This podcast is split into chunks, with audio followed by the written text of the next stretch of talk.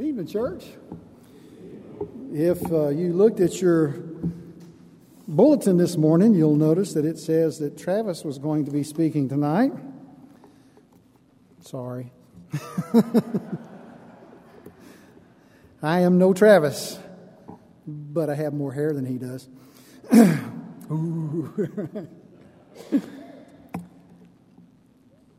Philip of Macedonia approached Sparta. And he sent to them a message. One of my favorite quotes of ancient history. I believe it to be factual, may not be, may just be story. But it's one of my favorite quotes regardless. Philip said, If I invade Laconia, you will be destroyed, never to rise again. The Spartans' reply to the message was, If. Now, that just seems like a very insignificant and unimportant, unimportant comment, doesn't it? If I invade, you're going to be destroyed. Well, if. Yeah. It speaks volumes uh, in the face of that enemy. Great story that emphasizes the word if. I wonder, though, if we've ever noticed how the Bible stresses the word if and how many times you see it because it's there quite a bit. And the reason is because it's a very, very important word. For example, a covenant. A covenant is a contract between two or more people with equally binding obligations on both parties. And each covenant has if clauses in it. If party one does this, then party two is expected to do this. If party one doesn't do what he says he's going to do, then party two doesn't have to do what they are supposed to do. And vice versa. If party two doesn't do what they're supposed to do, then party one is no longer under obligation to keep their side of the contract. That's what a covenant is. We often ignore the if clauses in the Bible and in our relationship with God. But the Bible is full of them. And so I want to take one passage of Scripture tonight and show you the importance of the word if. If you turn your Bibles, if you have them with you, you can turn to uh, John chapter 8. And in John chapter 8, we're going to see this discussion that Jesus has with the Jews. No less than six times, Jesus uses the word if to try to get the Jews to understand what it means to follow him and the blessings he has for them who choose to do so. He uses that word over and over six times in this great chapter and passage of Scripture. And the first one is the if of discipleship.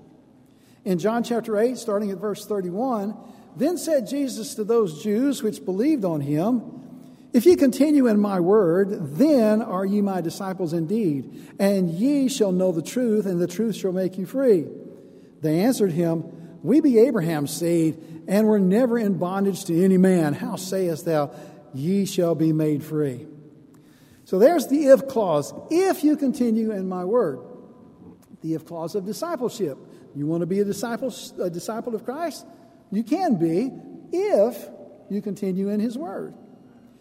Now, what we often fail to do when we see if clauses in the Scriptures is ask the opposite question What if I don't?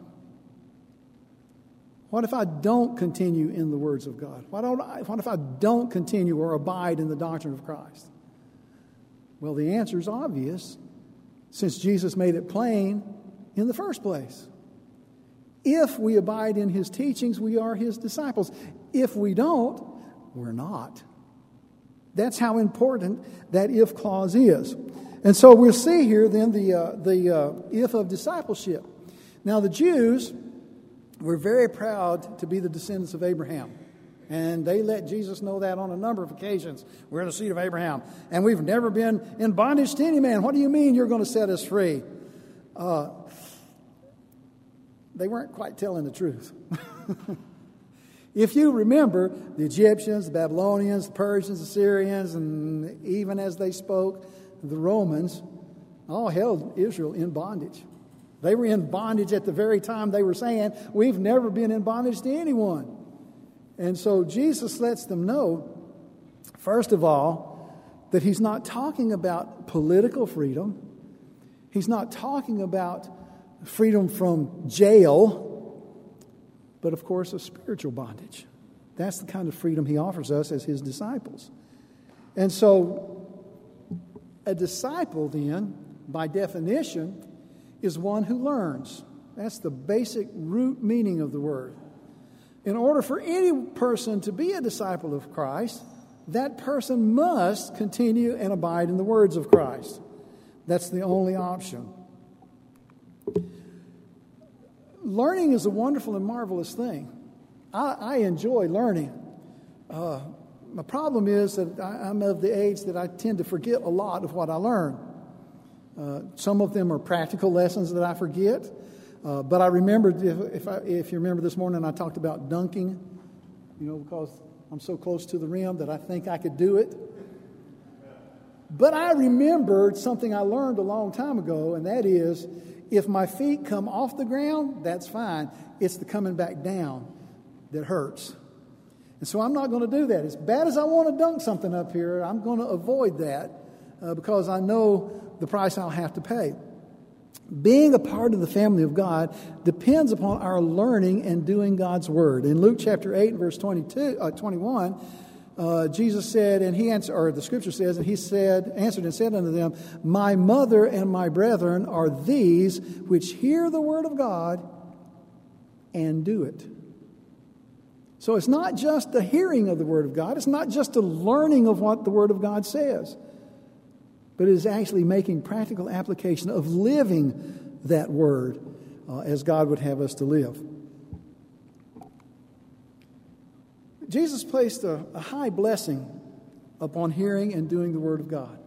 In Luke chapter 11, verse 27, and it came to pass, as he spake these things, a certain woman of the company lifted up her voice and said unto him, Blessed is the womb that bare thee, and the paps which thou hast sucked.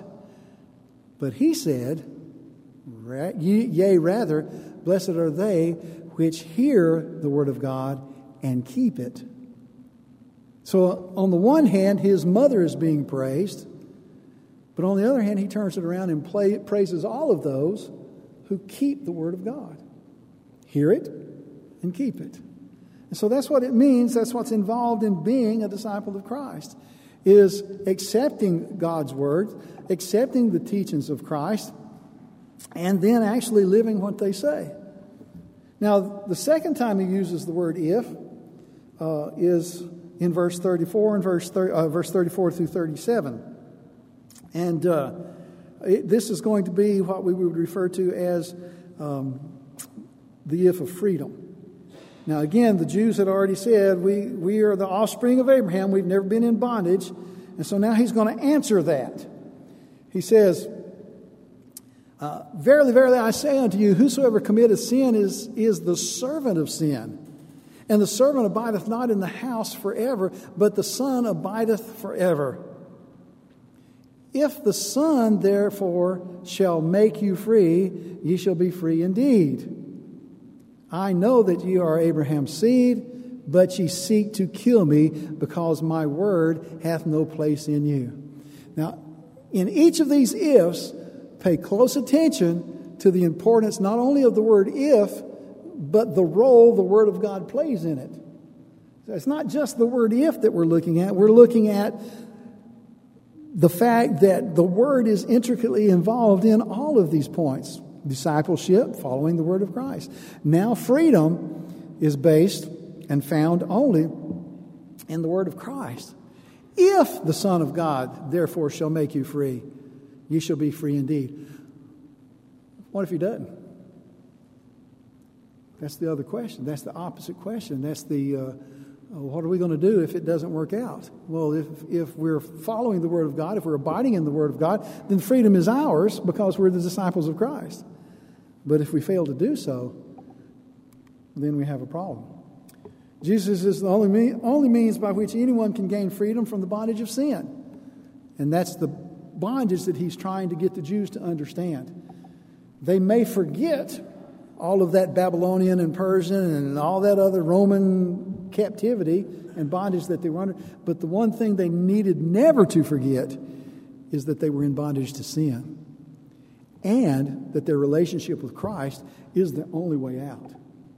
Their only way out. And then notice the evidence that he gives. To prove their bondage is the evidence he gives to prove that their bondage uh, is the fact that the Word of God was not in them. See? Uh, if they had been the true children, I got a bug buzzing me. Uh, if they were the true children of Abraham, they would have accepted Christ because Christ is an offspring of Abraham and the servant of the same God and same Lord. Now, there are two laws at odds with one another, fighting for our souls uh, the law of sin and death, and the law of freedom or life in Christ. Romans 8, verse 1 There is therefore now no condemnation to them which are in Christ Jesus, who walk not after the flesh, but after the Spirit. For the law of the Spirit of life in Christ has made us free from the law of sin and death. Now, notice the word if doesn't appear in this passage of Scripture, but it's really an if clause. There is no condemnation for them which are in Christ Jesus. Well, what if we're not in Christ Jesus? There's no condemnation for those who walk not after the flesh, but after the Spirit. But what if we do? What if we do walk after the flesh? See? So it's still an if clause, even though the word's not there. But the point is that Jesus has provided us freedom from sin, and because of that, we can rejoice and glorify our God in all that we say and do. Notice again the important part that the Word of God plays in setting us free from the bondage of sin. This is Romans 6, starting at verse 16. Know ye not that to whom you yield yourselves servants to obey, his servants you are to whom you obey? We've never been in bondage to anyone. Yes, you have. You've been serving sin. His servants ye are to whom you obey, whether of sin unto death or of obedience unto righteousness. But God be thanked that ye were, were the servants of sin, but have obeyed, you have obeyed from the heart that form of doctrine which was delivered to you. Doctrine is the Word of God. It's the teachings of Christ. It's the teachings of the Scriptures. And it had been delivered to them, and they accepted it, and they believed it, and they followed it, and they lived it, and they abided in it. And because of that, they were made free from sin. What if they hadn't? That's the other side of if. But then we have the if of service. This is John 8, verse 38. The if of service.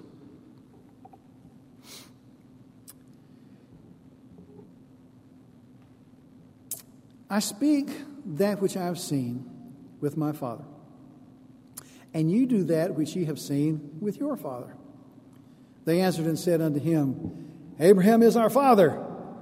And Jesus said unto them, If ye were Abraham's children, ye would do the works of Abraham.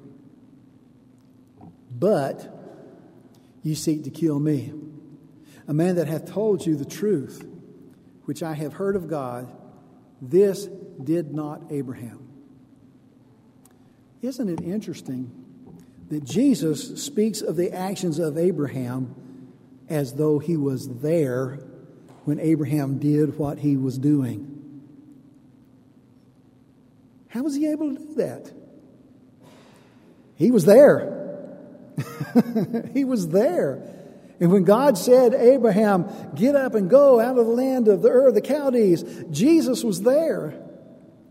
And when God said, Abraham, take your son Isaac and sacrifice him on the altar, Jesus was there. Jesus was there through the whole passing of time from the beginning.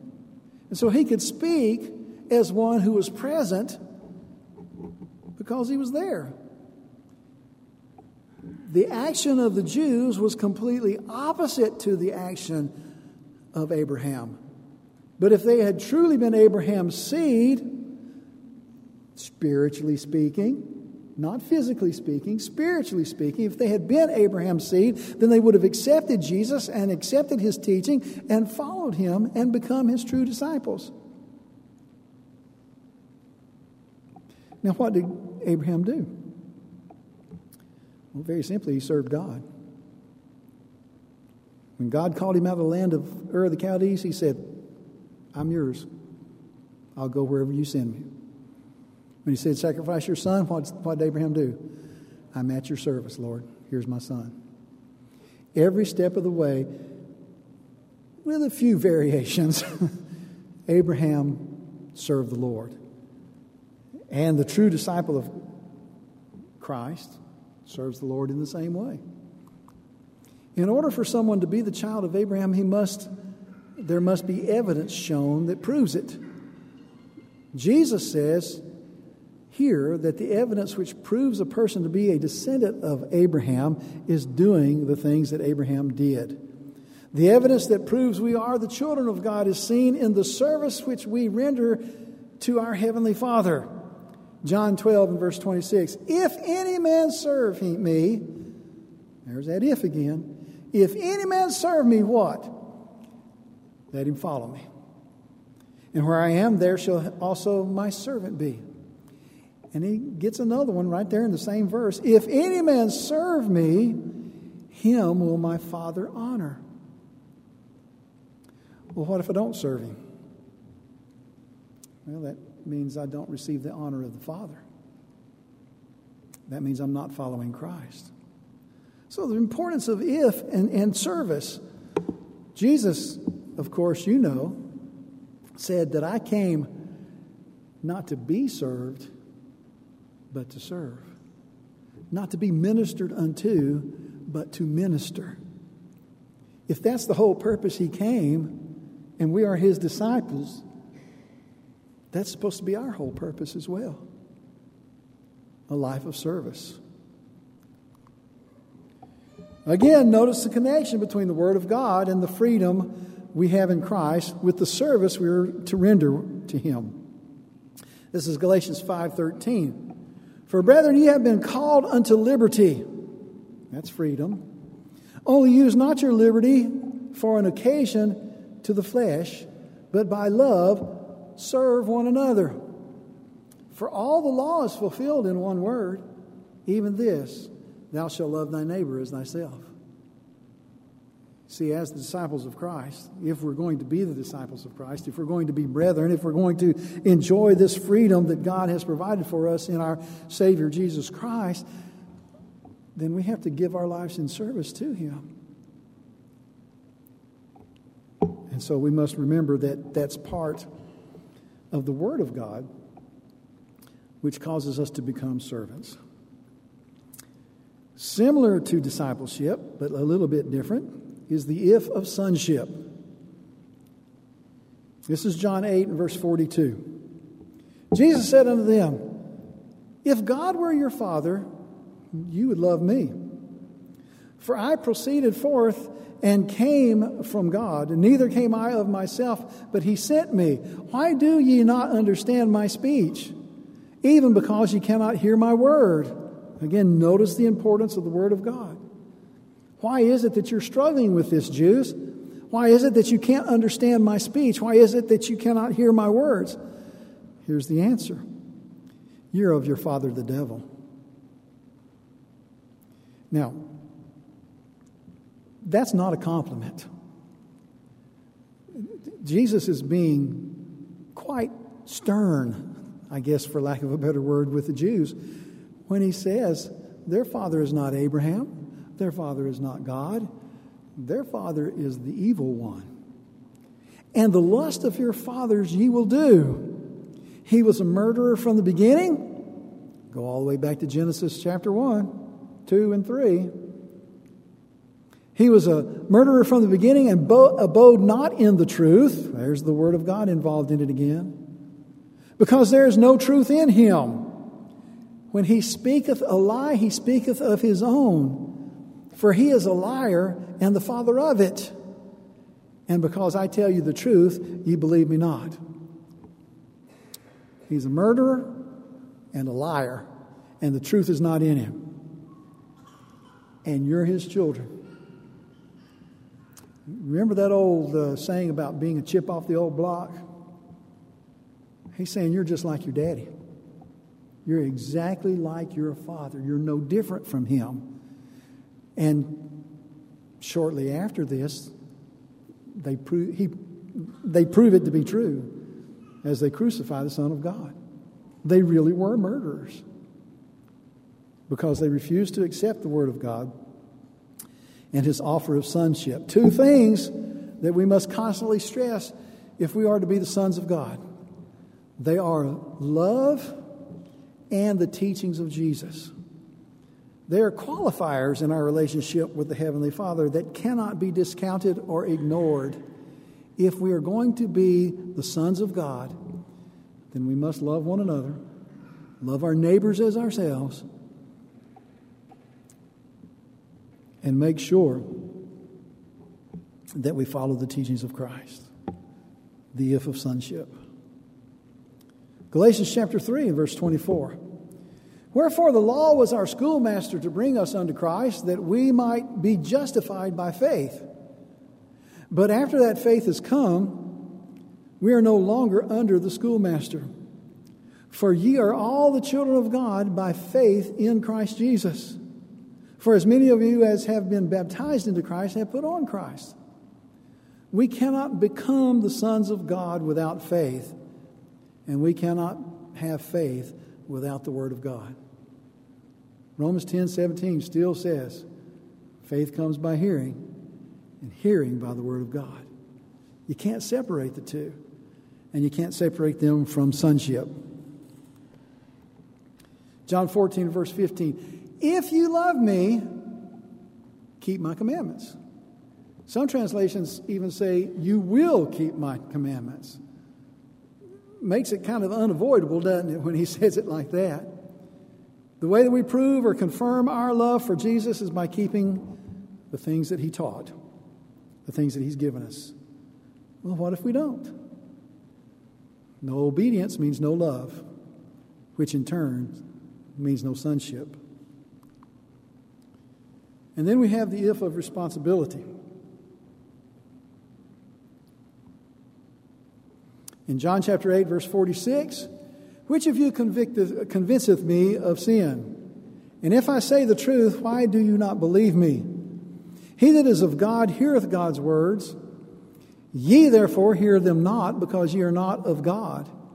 Then answered the Jews and said unto him, Say we not well that thou art a Samaritan and hast a devil? And Jesus answered, I have not a devil, but I honor my Father and you do dishonor me. A responsibility of the, being the Son of God, or a Son of God, or a child of God, or a disciple of Christ is to honor Jesus. To believe Him because He's speaking the truth, but then to honor Him as He deserves to be honored. He is the Son of God. We first have the responsibility of believing the Word. With that knowledge and understanding, it then becomes our responsibility to glorify God as we live out the instructions of His Word. Matthew 28, 19 and 20. Go ye therefore and teach all nations, baptizing them in the name of the Father and the Son and the Holy Ghost, teaching them to observe all things whatsoever I have commanded you, and lo, I'm with you always, even unto the end of the world. Amen. And so here's our responsibility to take the gospel to the lost and dying world around us. Someone met that responsibility in our lives. Somebody loved us enough to teach us the gospel of Christ. We, in turn, need to love someone enough to teach them the gospel of Christ. Go thou and do likewise. John 8 51. Verily, verily, I say unto you, if a man keep my saying, this is the if of eternal life. If a man keep my saying, he shall never see death. If, no death. What if we don't keep him? What if we don't keep his word? What if we don't keep his saying? Death. Now, obviously, we're talking spiritual here. We're not talking about the physical death that a human body goes through. The only way we can make sure that we will never see death is to make sure that we are keeping the Word of God. Keeping the Word of God removes the anxiety that those who do not know Christ experience when facing death. Paul said in Philippians chapter 1, verse 23 and following, For I am at a strait, in a strait betwixt the two, having a desire to depart and to be with Christ, which is far better. Nevertheless, to abide in the flesh is more needful of you. Sherry and I have a discussion about death every once in a while, and we always include our daughters in that discussion. I told her today the three biggest fears I have in life is for her passing, my daughter's passing, or my grandchildren passing. That's the big that's probably the only real fears that I have is losing one of them. What a glorious day I had today. I hope your day went half as good as mine because if it did, it may well have been the greatest day of your life. I got to spend Sunday morning with my children and my grandchildren. I got to eat lunch at Texas Roadhouse. That's a blessing all in of itself. Amen. and here we are again tonight. And one of my daughters is here, and my grandchildren are here. I don't see how life can get any better than that because I'm here with the people I love, not just my immediate family, but my church family. I'm getting to sing songs of praise to my Lord's name. I'm getting to rejoice. I'm getting to preach. I told the preacher, I said, don't take this wrong, but I'm really happy when you leave. Take another vacation. Go ahead. He looked at me kind of funny. I said, I get to preach. And he understood them. He said, I didn't think, it, I didn't want to put a burden on anybody. I said, brother, it's not a burden, it's a blessing. But the point is that we're trying to get to is no matter how great this life is, Paul says, I want to be here with you. No matter how great this life is, it's better on the other side. And we look forward to it with anticipation and with joy and with happiness and without fear or dread or distress, as the world might do so. 1 Corinthians 15 54, starting. So when the, this corruptible shall put on incorruptible, incorruption, and this mortal shall have put away immortality, then shall we be brought to, then shall be brought to pass the saying that is written Death is swallowed up in victory. O death, where is thy sting? O grave, where is thy victory? The sting of death is sin, and the strength of sin is the law. But thanks be to God, which giveth us the victory through our Lord Jesus Christ. Amen. We don't have to worry about what's going to happen to us. The truth of God's Word has revealed it to us.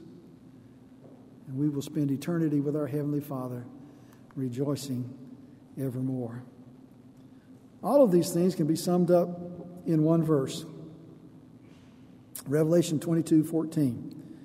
Blessed are they that do his commandments, that they may have right to the tree of life and may enter in through the gates into the city. That's pretty much everything I've said tonight. The Word of God is there. Keeping the Word of God is there and the blessings of eternal life is there as well. Now, before I conclude this, I, I would like to go back to this very first. Uh, I think it's in here. I can't remember if I put it in here or not. Let me go back here real quick. Notice in John 8 31. Then said, to Jesus, to, said Jesus to those Jews which believed on him. Did you catch that? They believed on him. Now, a lot of people in the world would say, that's all you need. They believed on Jesus. You believe on Jesus, you're saved. But you notice that right after Jesus said, or the scripture talks about the Jews that believed on him, there's an if clause. There's an if clause. Salvation is a wonderful and blessed gift that the Lord has bestowed upon us. But never be tricked, never be fooled, never be deceived into thinking that you have absolutely nothing to do with it. Because you do. And just this passage alone proves it with the six ifs that we've talked about tonight. And so we'll go back down to where we ended just a few moments ago and ask these questions Are you a disciple of Christ? Have you been set free from sin? Are you living a life of service? Are you a son of God? Are you fulfilling your responsibilities to the Lord? Do you have eternal life? If the answer to any one of those questions is no, we can fix that. All you need to do is respond to the invitation this evening, just like that young lady did this morning. What a glorious day it was to see that young lady baptized into Christ. Amen.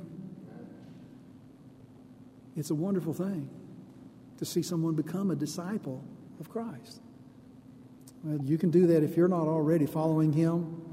Believe that He is the Christ. That's a good start. That's the perfect start. That's the best start. But don't be satisfied with that step because it's not enough. Repent of your sins, confess his name, be buried with him in baptism for the remission of your sins.